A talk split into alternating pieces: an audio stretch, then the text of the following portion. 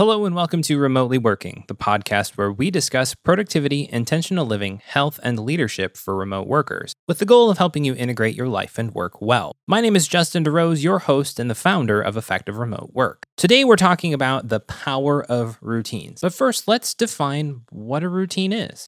A routine is something or a set of things that you do on a regular occurrence. Getting up, going to the bathroom, showering, brushing your teeth, getting dressed is a typical morning routine for a lot of people. Many of us, myself included, also have routines that we just fall into. These are ones that we weren't necessarily very intentional with constructing in our lives. Maybe it's watching Netflix with a beer and ice cream every night. Or maybe it's waking up and checking your phone for the latest notifications or news right away, right when you wake up. Routines are powerful. They often keep you on track throughout the day, week, or month. And at the very least, they give you anchor points in your day. But routines are at the most powerful in your life when they are intentional purposeful, and point you in the right direction. Intentional because you're choosing what your routine looks like. Purposeful because the routine has meaning to you and points you in the right direction because the routine helps you move the needle or stay on track with your goals and where you want to go and what you need in life. What can intentional routines look like then? Well, many productivity gurus will tell you wake up at 5 a.m., write first thing in the morning, Spend Sunday as a planning day. Look at email only once a day. But not all of these gurus have families. Not all of these gurus have a jobby job, a normal job where they have to get up and go to work from 8 o'clock to 5 p.m.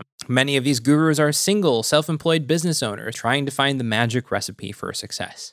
So if you have a family, if you have a normal jobby job, these routines that people are talking about might not work for you. That is okay. You don't have to replicate anyone else's routine, workflow, or life. If your family wakes up every day at nine o'clock because you can, then great. Mold your routine around that. Or if you need to be at work from 7 a.m. in the morning to 7:30 at night, but you're only working two days a week, mold your routine around that. If you're a night owl, don't feel like you have to get up at 5 a.m. because some YouTube video said that that's what Jeff Bezos does, so you should too if you want to be successful. The truth is, the important thing to do is what works for you. Now, on the flip side of that, you may benefit from doing something different. If you're a night owl, but you've been struggling working from 7 to 9 p.m., try working earlier. Try getting up a little earlier in the day, going to bed a little earlier. Maybe you'll find something different. Or, like I have found, I was going for a walk generally at two o'clock in the afternoon because that's my time of day where I need a break to do something different, where my mind is just kind of mush. But I started walking before I work in the morning. And actually, what I have found there is that's been more effective for me. My metabolism gets going, my head is clearer, my thoughts are clear, my plan for the day is clear because I've done something purposeful to begin my day with. So, if you're looking at building a routine, here are some tips to get you going. First and foremost, start small. It's really easy to say, I'm going to build a brand new morning routine, and then go add exercise, eating a healthy breakfast, reading, meditating, and all sorts of other ideas to your morning routine list. But if you have no momentum, if you're not already going in that direction, that's probably going to be difficult to execute. Building a new routine is essentially building a new habit or set of habits. And habits are best built by first starting with the smallest possible chunk you can. So instead of having this massive list of things you want to do for a morning routine, instead, maybe think a little bit smaller. If you want to build exercise, for example, into your morning routine, start with two minutes of stretching. Then, as you get used to this, slowly build from there. Which leads me into my second tip build iteratively. I think everything in life benefits from working on it in some iterative fashion. What do I mean? Well, instead of trying to figure it all out up front and have it all laid out perfect and everything is good to go, just pick a starting point. If you start small and start somewhere instead of starting in the perfect spot, you're in a much better position to move forward than trying to get it all figured out up front. Then, as time goes on, you can find what works or doesn't work and then tweak at regular intervals.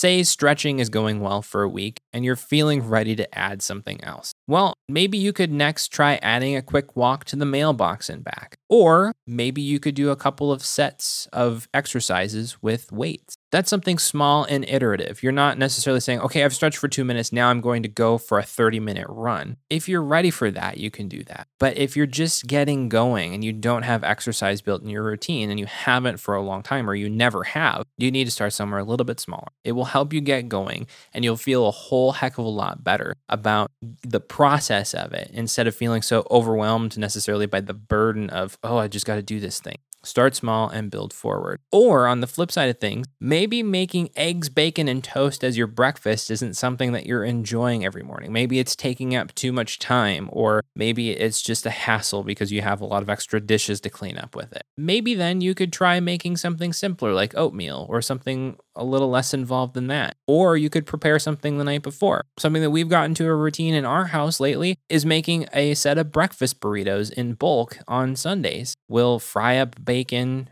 eggs, and some vegetables and put them all in tortillas and then freeze them into a burrito wrap, basically, and then take them out throughout the week. It only takes a minute and a half to warm them up in the microwave, and it only takes me grand total of a half an hour to get them going on a Sunday. That's a new routine for us, but it's been something that's been a little easier than trying to make eggs and toast and all the like every single morning of the week. Find those little things, set intervals for yourself to say, okay, I'm going to check in every week or a couple weeks or every month on this thing, and then look at it. The key here is commit to what you're doing in the time, but then back up and take a look at it every once in a while to see if there's some things that you can tweak, improve, or if you can add things or remove things. That's iterative building.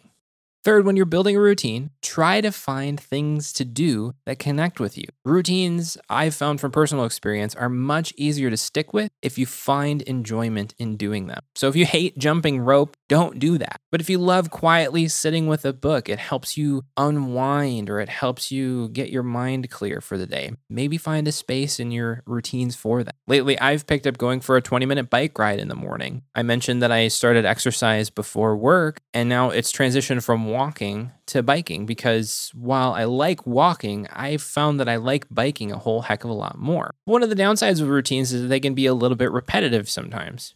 If you keep doing the same bike ride, if you do the same trail or the same path every single time, it can get a little boring. So with that, it's okay to switch things up every once in a while too. If for a couple weeks you want to ride bike and then a couple weeks you want to walk, that's okay. And then you want to pick up biking again or try a different trail or whatnot, do it. It's okay to switch things up. The key is that you're doing something in that same vein of thing, but it's something that you're connecting with. If you're no longer connecting with it, evaluate doing something else. Ultimately, I'm trying to find things that I find enjoyable to me that connect me with my overall goals and needs in life.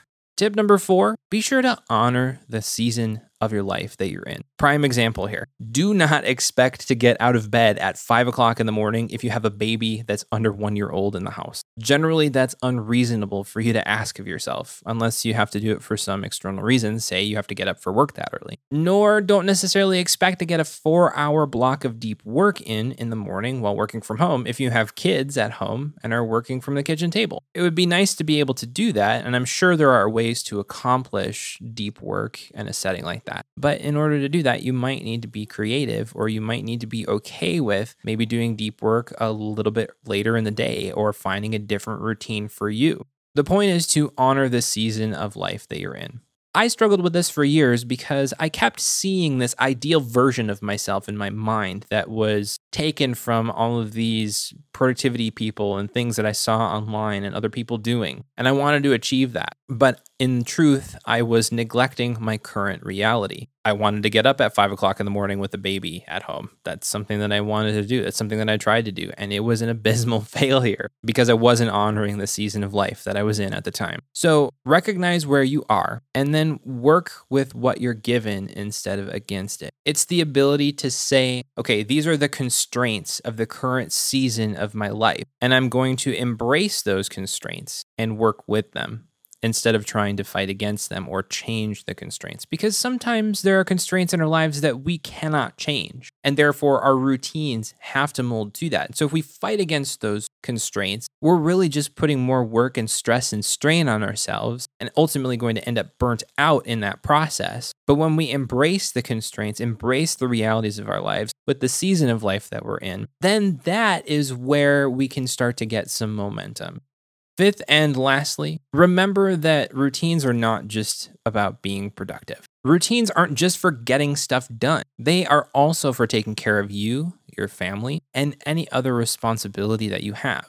For example, a routine my family has gotten into recently is that Saturday is our takeout night. And now we're looking at bringing some kind of a game night into the mix too. The routines in my life for a long time were all about trying to get stuff done, be productive, get my goals done, try to be successful, quote unquote. But as I've gone on in life and moved in this productivity journey that I'm on, I've realized that the more important things to focus on are my health, my relationships, and feeling a sense of satisfaction in my life and being okay with my life. And if I can build routines like a game night or getting takeout with my family and just something that we can enjoy together, that's just as important, in fact, more important than building a routine that helps me accomplish a goal. Do the things that further the needle productively, but also build routines that help keep you and your family healthy, physically, mentally, emotionally, and spiritually too. I hope you found these tips on building powerful, effective routines for your life helpful. If you do, I would love to hear from you. Please send me an email at hello at effectiveremotework.com. That closes out today's episode of Remotely Working. Check out remotelyworking.net to subscribe. Give us feedback by emailing us at hello at effectiveremotework.com. For more free resources designed for remote workers, head over to effectiveremotework.com. My name is Justin DeRose, and this has been Remotely Working.